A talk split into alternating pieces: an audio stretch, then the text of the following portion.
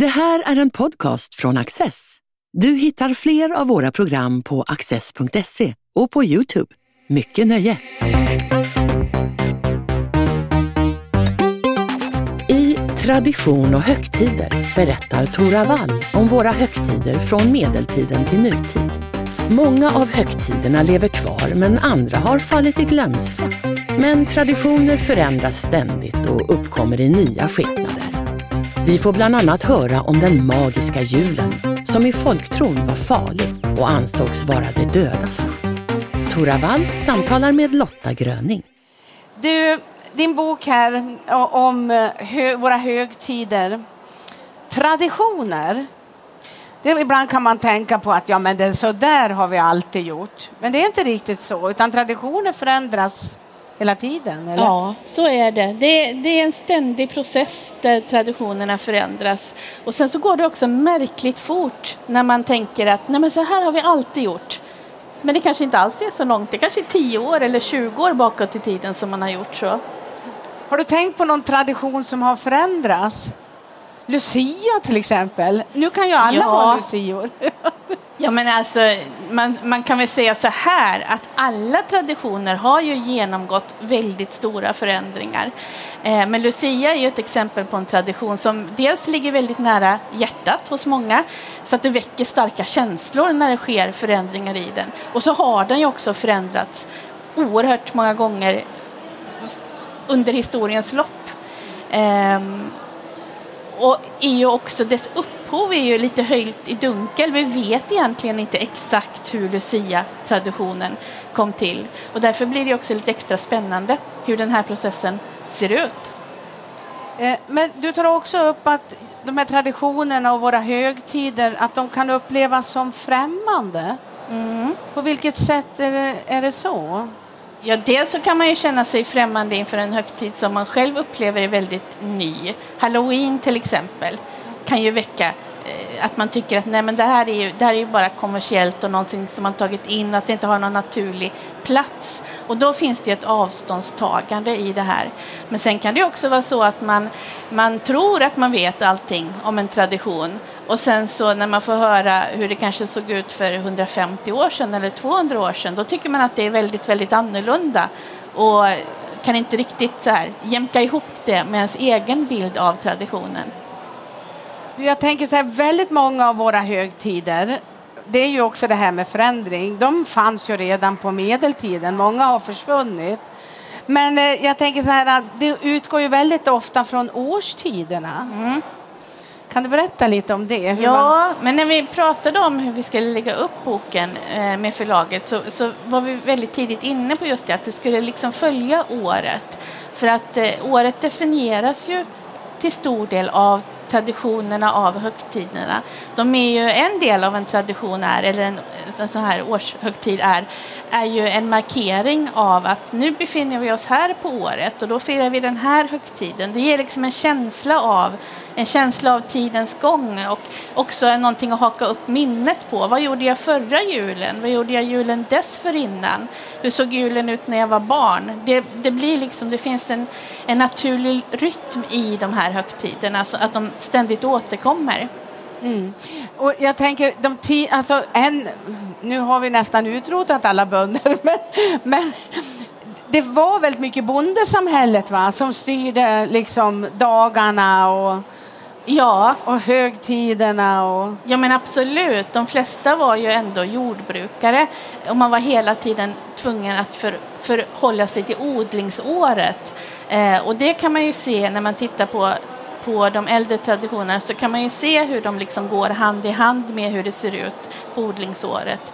Och en anledning till exempel att man kunde fira julen så mycket, att man kunde ha så stora kalas och kanske åka och hälsa på släkten då, det var ju att då hade man en ganska vilsam period i arbetsåret. Då hade man tid att ha fest. Man kunde liksom inte ta ledigt när som helst utan man fick göra det på de tider när det fanns luckor i, i de här sysslorna som var tvungna att göras. Alltså på medeltiden också, det var ju när man, tänk, när man ser vad du skriver att det, det var så mycket högtider som då, de hann nästan aldrig arbeta. Nej. Riktigt så var det väl kanske inte. Men, Men man hade ju fler högtider som man skulle, för man skulle gå i mässan på, på särskilda dagar och då var det också en kyrklig plikt att infinna sig där. Och då kunde man ju inte arbeta så man var ledig omkring det. Eh, men det är klart att man hade ju mer ledigt på så sätt. Men man ska inte heller glömma bort att de, arbets, de arbetsintensiva perioderna, de var ju väldigt arbetsintensiva. Ja, men, men de, det högre ståndet, de, de klagar? Ja, de klagar lite grann. De tyckte ju ständigt att det här var det var, lite för mycket ledigheter, så man strök liksom den ena dagen efter den andra. Jag tänker, vi sitter här idag nu, nu är det höstdagjämning den 23 september. Hur, hur var det då tror du, på medeltiden? Liksom, hur, vad gjorde man då? ja, just högst, hö, högdag, höstdagjämningen och vårdagsjämningen, de har inte varit så hemskt stora verkar det som. Man har kanske inte noterat dem på det sättet, men det faller ju väl i tiden med Mickelsfesten, alltså Mickelsmäss. Eh, vad var man, det? Ja, vad var det? Det är en så stor högtid så det är, det är, så svårt att beskriva kort. Det här var faktiskt en av de viktigaste högtiderna, särskilt för ungdomarna. De skattade nog Mickelsmäss högre än julen faktiskt. För det var också en sån period på, på året där man faktiskt kunde få lov att vara ledig under en vecka. En hel eh, vecka? Ja, och då, för skörden var, liksom, den var avklarad och man hade inte påbörjat höstsysslorna. Eh, och då höll man marknader, så det var mycket roligheter på gång. Man fick kanske sin lön också om man var dräng eller piga så man hade pengar att, att spendera där på marknaden. Eh, och så var det också den, för man hade kontrakt som löpte och de gick ut då, så då bytte man kanske arbetsgivare. Det var också en anledning till att man skulle vara ledig. Eh, men man höll ju sina bröllop då, när man kunde vara ledig också, så det var ju mycket mycket kärlek och sådär. Och speciellt i norra Sverige så blev det stort därför att då kom kom flickorna som varit uppe på fäbodarna, de kom liksom hem till Mickelsmäss. Så då blev det ju, och fick man återförenas med sin fästman kanske och träffa familjen och sådär. Så det var en väldigt speciell högtid på många sätt. Ja, och det var verkligen styrt av bondesamhället. Ja, verkligen, ja, absolut. Och det är därför den är borta idag kanske? Ja, den, den flyttades ju sen. Eh, så det, ja, man, det förändrades helt enkelt. Och, och sen så miste den då sin speciella glans eftersom man inte man hade inte alla de här ingredienserna längre. Men jag vill inte säga att den är borta faktiskt. Du vill inte? Nej, jag vill inte säga att den är borta därför att den har ju kommit tillbaka.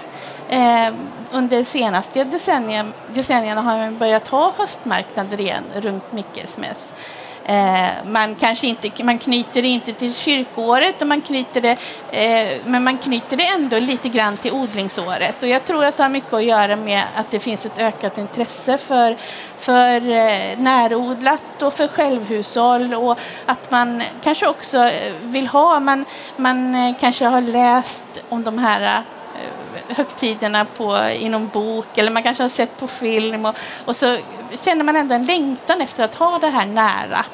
Att man vill återuppliva en gammal tradition, fast med nytt innehåll då, för nu är det ju någonting helt annat. Ja, just det. Men då har du rätt i. Alla höstmarknader är ju... Ja. ja, det har inte jag tänkt på. Nej.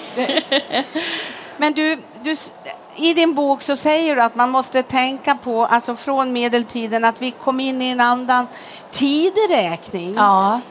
Alltså förut då styrdes det väldigt mycket av hur solen och månen och var det inte så att man... Jo, jo det, gör man ju hela, det har man gjort hela tiden. Sen, ja. sen, eh, sen forntiden har ju människor kunnat läsa himlen och hållit reda på när man har när sommarsolståndet och vintersolståndet är och framförallt också hur månen står och utifrån det har man liksom fördelat arbetet och kunnat och även det rituella året har ju styrts av det här.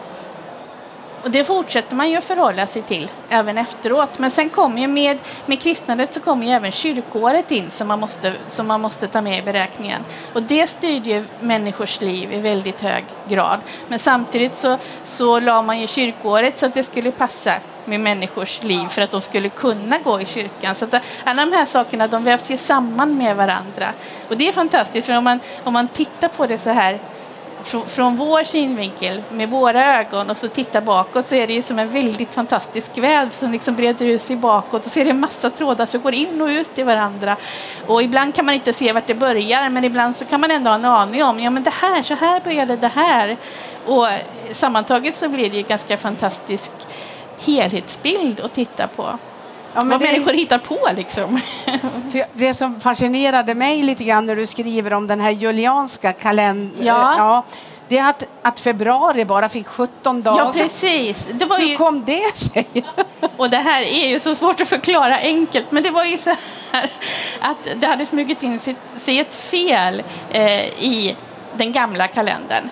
Eh, så att att eh, det sköts liksom framåt hela tiden. Och då var man till slut tvungen för att kalendern, att det liksom skulle stämma med tideräkningen med kalendern så var man tvungen att stryka eh, en massa dagar ur februari eh, och börja om med en ny med en ny kalender helt enkelt, den gregorianska kalendern. Och det här var på 1700-talet man gjorde det. Sverige var väldigt sena med att införa den. Och det, förde, hade, det här glappet hade bland annat fört med sig att eh, det förde med sig att man var tvungen eller att man flyttade på vintersolståndet helt enkelt. Det inföll under medeltiden på Lucia eh, som man då betraktade som årets längsta natt. Men nu infaller vintersolståndet på Tomasdagen. Ja, just det. Jag tänker på det att sånt här kanske drabbade lantbruket. Ja. Men, men det var inte så. Ja, alltså de, det verkar ju som att de faktiskt tog det ganska mycket med ro. att de, det, det påverkar ju de här minnesreglerna som man hade för att hålla reda på när man skulle göra vad och sådär. Men man löste det helt enkelt genom att under en övergångsperiod så förhöll man sig både till den gamla kalendern som man kallade för den gamla stilen och till den nya kalendern som man kallade den nya stilen. Eh, och sen så, så småningom så, så följde det sig liksom samman så att man hade kollen då. Men ibland så kan man ju märka det, till exempel eh, det här eh, när man säger att eh, om Erik ger ax så är Olav kaka. Det stämmer inte riktigt längre. För det skulle då innebära att man skulle vara klar med skörden på Olovsdagen och kunna baka brödet. Men det stämde inte riktigt längre då. Så det är, och det säger man ju fortfarande ibland. Men det är en sån, sån minnesregel som inte riktigt håller i ljuset av den nya kalendern. Olofsdagen var ju också en sån här högtid, eller hur? Ja, det var den. Men den firar vi väl inte längre? Nej, det gör vi ju inte riktigt på samma sätt. Eh, eh, och den var, Olofsmäss var också var, kunde vara en ganska svår period. Eh, för då var det, för ofta så föreställer man sig att folk svalt på vintern. Men svältperioden var, var ju tvärtom liksom mellan de här olika skördarna. Eh, och då så kunde man prata om att eh, om man började tröska för tidigt, alltså man började tröska innan skörden var riktigt klar på något ställe, så gick hungersklockorna på den gården. För att då var man tvungen att tröska innan det var riktigt färdigt för att man skulle ha någonting att äta. Man kunde inte vänta till skörden var riktigt mogen. Och det var också en liten statusgrej. Man ville ju inte, man ville ju inte att någon skulle höra att det gick dåligt. Man ville ju inte, ville ju inte börja tröska för tidigt då det här har vi ju än idag. För, för det som man, många av våra lantbrukare klagar över idag det är ju sommartider och vintertiden. Ja. Att de hela tiden måste flytta den här klockan fram och tillbaka. Ja, just det. Och det är svårt för djuren. Jag har själv hästar och de blir hungriga på en viss tid. Ja, men det är klart att det finns ju en sån eh, det var ju säkert lite besvärligt i början, de första åren där, och skulle folk komma och ändra kalendern. Men samtidigt så var väl bönderna också medvetna om att det inte, att det inte funkade, att det fanns ett glapp där. Ja. Om man skulle kunna säga så här då, eh, vilken högtid tycker du är intressantast? Och jag kan inte välja bara en. Det går faktiskt inte. Men det finns, det finns ju väldigt många spännande högtider. Jag, själv, jag, har, alltså jag har en väldigt varm plats i hjärtat för julen. Jag tycker att julen är eh, på många sätt en fantastisk tid. Eh, och det finns ju också många fantastiska berättelser kring julen. Men så trefaldighetsdagen är också rolig. Det är en högtid som kanske har fallit i glömska mer. Ja. Eh, den infaller liksom mellan pingst och midsommar. Och då var det en vanlig dag att man gick och drack källa som det hette. För man tänkte sig då att det fanns vissa källor som hade speciellt helande och magiska krafter. Och dit gick man på speciella dagar eh, Eh, som trefaldighetsdagen då. Och så skulle man tvätta sig i vattnet och dricka av vattnet och då bli frisk och hälsosam under hela året. Och I de här berättelserna kan ofta, ibland så kan det vara väldigt finstämta berättelser men kan också, och riter som är beskrivna att man ska offra någonting i vattnet först för att, att det liksom ska verka, att man ska få den här gåvan tillbaka i form av hälsa. Då. Men eh, samtidigt så var det här också en kalaskväll för ungdomarna. Så att de gick dit och sen så när natten kom så kanske de hade fest där eh, vid källan. Det tycker jag det är väldigt fin, väldigt fin och rolig högtid. In, det är väl en gammal högtid som var Ja. långt in, till och med in, när vi hade asagudar, var det inte så? Ja, det, det, och det är så himla svårt med det där. Det kan man inte riktigt veta, men just trefaldighetsdagen den är nog en ganska utpräglad kristen högtid. Vad man däremot kan diskutera, och det är faktiskt en väldigt spännande diskussion, det är om det här med att, att dricka källa, om det skulle kunna gå tillbaka på en äldre källkult som är helgad åt en gudom eller om det här är en föreställning som uppkommer med helgonen. Som man, det finns ju många berättelser om, om källor som har sprungit upp för att ett helgon har liksom framkallat den. Eh, och det där är spännande och det finns inte riktigt något klart svar på det utan det, det är en sån sak som man kan fortsätta forska och fundera på. Ja, men det var nog det jag tänkte på, för jag vet Ja. att, att när vi blev kristna så var Ja. det vissa delar, vissa hel, gudar som blev helgon Ja. och vissa liksom, traditioner som de inte fick bort. ja. De, och då var, tror jag källorna var en av de traditionerna. Men det, ja. Alltså, men det det är utifrån din version. Ja. Ja, men precis. ja och det finns ju båda, båda tankarna finns ju här. Att, att det kan ha varit så att, att det fanns innan och det är inte alls omöjligt därför att eh, om man tänker på vanorna, de här fruktbarhetsgudarna, Frej och Freja och deras far Njord, så var de kopplade eh, hade de liksom en koppling, koppling till vatten, till, till eh, våtmarker. Så att det, det är absolut inte en omöjlig tanke. Nej. Du, jag tänkte så här att man kan ju ta några så här traditioner som vi suckar över som säger så här, åh, det är så amerikanskt, halloween och Ja. alla hjärtans dag och Ja, hur? ja, och, och, åh, hur har vi liksom fått det här och det är importerat från USA? Men det är inte riktigt sant. Nej, men jag tycker inte man kan säga det riktigt. Visst kan man se att alla hjärtans dag till exempel, där var det handeln som, som bestämde sig för att man skulle ta in alla hjärtans dag till Sverige för att man ville ha en högtid där man kunde sälja. Men samtidigt så finns det ju spår bakåt i tiden, till exempel i Storbritannien, som är, liksom är knuten till kärlek. Och där, där hade man en, en folklor folklore som handlade om att på, eh, på just den här Valentine's Day då så skulle fåglarna hitta sin maka och make och sen så var ju de par som höll, ut, höll ihop livet ut. Och på samma sätt skulle, skulle ungdomarna liksom hitta sin partner för, för det året då. Och det var lika med halloween, va? Alltså att, man liksom, att, att, man, att vi har den här traditionen att man tänder ljus på gravarna, eller? Ja, det här är ju också oerhört komplicerat. I Sverige så hade man tradition av att man tände ljus på gravar från början kopplat till julhelgen. För att julen var den, den tid då man mer tänkte på de döda. Så, så, så småningom så infördes allhelgona, eller återinfördes. Det är den enda helgdag som har, som har återinförts. Så, och, och, och sen så småningom så flyttade de här gravljusseden till allhelgona. Medan halloween är ju en, en annan sorts högtid eh, som har sina rötter i Samhain, den här keltiska högtiden. Vi kommer in på julen, va? Ja, vi tar julen. Vi tar julen. Ja. Men då tar vi inte det här riktigt vanliga, utan vi tar den magiska julen. Ja, vilken bra, bra? idé! Det är ju Ja. fantastiskt. Alltså, i folktron var den farlig och det dödas Ja. julnatt. Det har vi nästan aldrig talat om idag. Nej, nu när man pratar om julens magi så, så tänker man sig ju att det är den här skimrande jultomtemagin och, och unga människor som möts med hjälp av förtrollning och sådär som man ser i de här romantiska julfilmerna. Men förr så var det en tid när man skulle akta sig ganska noga för det övernaturliga. För det övernaturliga var i rörelse mer än under andra tider på året. Och det här kan man ju kanske, jag, jag tror kanske att det är få idag som kan föreställa sig hur mörkt det var under den här tiden på året förr när man inte hade de elektriska ljusen.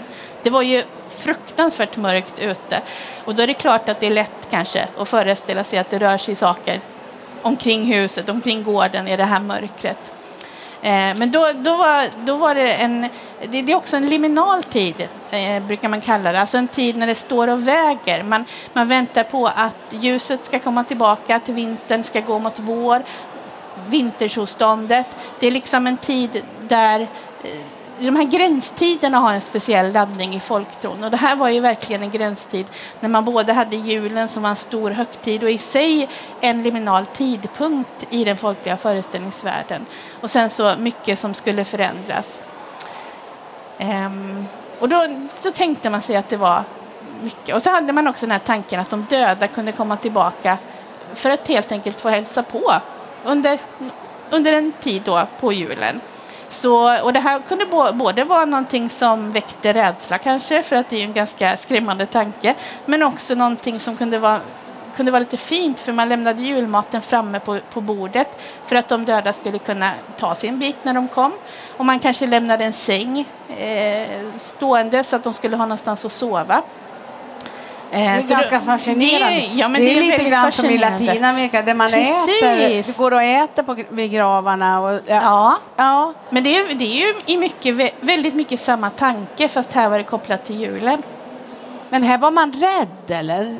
Ja, man var ju kanske rädd för det övernaturliga men det var ju också, eh, det var ju också en tid av, av liksom ljus och glädje och kalas. Så att jag tror att det liksom var en det fanns båda sidorna av julen här. Och sen så hade ju också julen i sig var ju en magiskt laddad tidpunkt så man, eh, man kunde också ta tillvara på den här julmagin och liksom ta den med sig ut i resten av året. Till exempel genom den här berömda såkakan som man lät stå framme på bordet. Ett väldigt vackert dekorerat bröd som ingen fick äta av, men som man skulle spara och sen torkar man det och så kanske man till exempel eh, stötte det och slängde det med första sådden när man skulle så vårsådden eller gav djuren att äta och så skulle man på så sätt föra med sig den här julmagin ner i nästa års odlingsår. Så det är också en form av, av tanke där man låter det gamla och det nya liksom mötas så att det gamla ska hjälpa det nya fram. Jag tänkte ta upp det som är min favorit som jag skulle önska att vi återinförde. Tomasdagen. Ja visst är den underbar. Ja, den är helt underbar. Tomasdagen, ja om du börjar fira det hos dig, då har du återinfört det. då finns det, det är den 21 igen. december. Ska ja. vi säga. Ja. Och 21 december det är det nya vintersolståndet. Eh, alltså, om man jämför, efter den här kalenderreformen som vi pratade om. Eh, och det gjorde ju också att man på Tomasdagen, den laddades med en del av samma föreställningar som fanns knutna till Lucia och till julen. Men så var det också så att på Tomasdagen då skulle allting vara klart i en del bygder. Då skulle man liksom vara klar, man skulle framförallt kunna gå runt i gårdarna och provsmaka julölet. Vilket ju gör att man också kan, eh, på Gotland tillsammans, så, till exempel så kallar man Tomasdagen för Tomas fyllekanna. Och på runstavarna så markerar man Tomasdagen med, med liksom ett stop jag tänkte på julfriden. Ja, julfriden, ja, ja den också. Och att man fick ja. sluta jaga. Ja, och att man, även djuren skulle ja. få frid. På, på julfriden inträder också lite på olika dagar, men en del, på en del ställen så var det på Tomasdagen och på andra ställen så är det dagen innan julafton. Men med julfriden så menade man just det att då fick man inte göra något, något illa. Då skulle, man vara, då skulle man hålla sams med varandra och man skulle låta den här julfriden liksom genomsyra hela gården. Ehm, på medeltiden var det också så att man fick hårdare straff om man begick ett brott. Om man mördade någon till exempel under julen så var det ett värre brott om, än om man mördade någon utanför den här speciella tidpunkten. Det var kanske inte mer det du tänkte på. Förlåt att jag blandade in fyllekannan i det här. Morden kanske.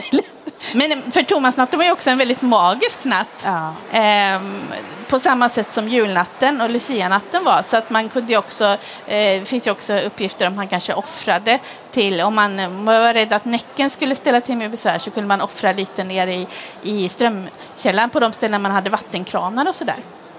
Ja, nej, men det är en speciell, 21 december. 21. Du, om du skulle nu, eller har du försökt återinföra någon högtid eller om du fick bestämma att nu får vi en ny högtidsdag i Sverige.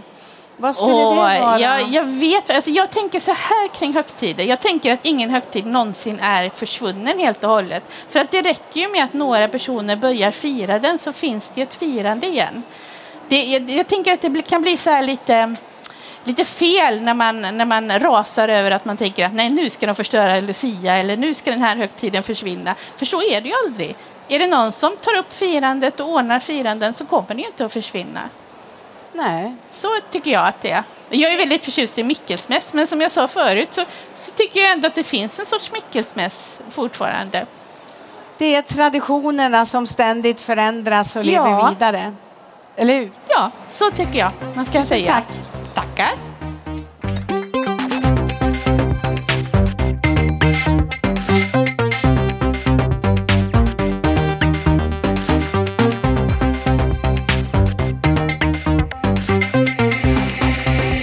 Du har just lyssnat på en podcast från Access.